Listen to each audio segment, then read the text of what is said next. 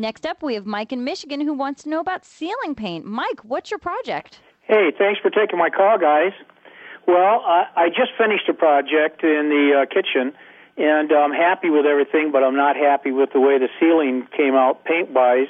Uh, you know, it, is there a difference between wall paint and ceiling paint, and which do you recommend? Absolutely. Ceiling paint has the anti gravity additives. Well, it actually does because, Mike, the ceiling paint has a different viscosity than wall paint. It's actually thicker and designed not to drip.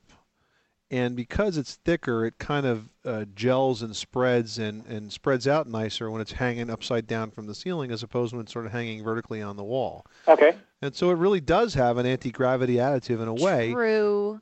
But you also, there's a great ceiling paint product that you can get, and it comes out pink. You roll it on pink so you know exactly where you've been and where not to hit again. And as it dries, it turns white. So you never miss a spot. And it's a good trick to play on somebody. You know, I'd hate to end up with a pink ceiling, so you're pretty certain it turns to the right color when it you're done. It really does turn white. Okay.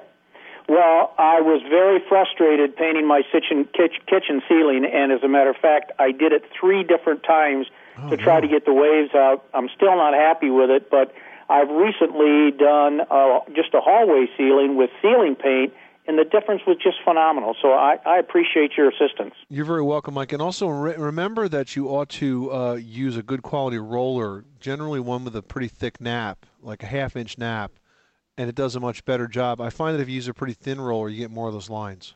Well, and while I've got you, I know the worst part of this job is going to be prepping my ceiling uh, because it needs to have a good cleaning. Any suggestions in that regard? Well, does it have any stains, any water stains, or anything of that nature? It really doesn't. It's just it just hasn't been touched in a while, and just really needs to get a good cleaning before I put primer on it. Well, I don't think you have to clean it that much before the primer, but but the primer should do the job as long as it's not too dirty. But if you use a primer like a KILZ primer, that will do a great job. And make sure you vacuum where your walls meet your ceiling if you have any molding or whatnot, just to get rid of any sort of spider webs or things that you just might not see. Good advice. Thank you so much. You're welcome. Thanks so much for calling us at one eight eight eight Money Pit.